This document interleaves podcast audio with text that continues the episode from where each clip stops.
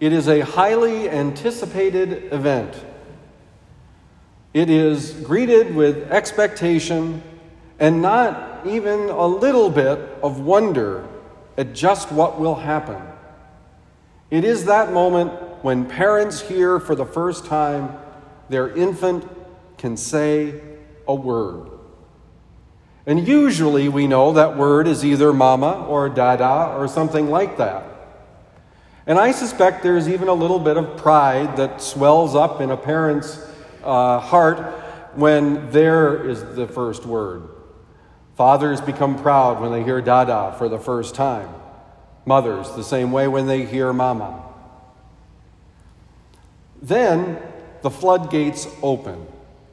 Once that infant realizes the power of words, there's a whole bunch of them that come.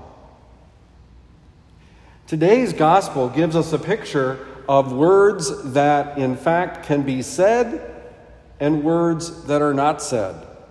The demoniac was mute, did not say anything. The mute man became able to speak. And for us, that poses the same challenge. When is it that we speak the word, and when is it that we don't? The answer to the second question is easy. We always speak the word, the word that is Christ, the word that is God. Hosea was in such a situation in the first reading. In dramatic fashion, he attempts to call the people in the northern kingdom back to the way of God. He marries a prostitute to, in fact, help them to recognize that that's what they've done. He does all kinds of things. He even summarizes so succinctly the way of life that they've been called to live to love justice, to walk, to uh, love mercy, and to walk humbly with God. What of us today? There are issues that, quite frankly, need to hear, need the Word of God. We live in a, in a time where it does seem we are also troubled and abandoned. We don't need to look any farther than the horrible mass shooting yesterday in Highland Park to see how troubled and abandoned is our society. But it's not just that, as we all know. We live in a world that is troubled and abandoned.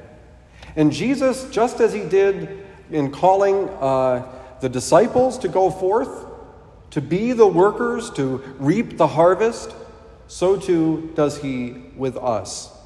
We too are called to go forth and to proclaim the word in whatever way God has given us the grace to proclaim. And so, in a troubled and abandoned world, we have much work to do.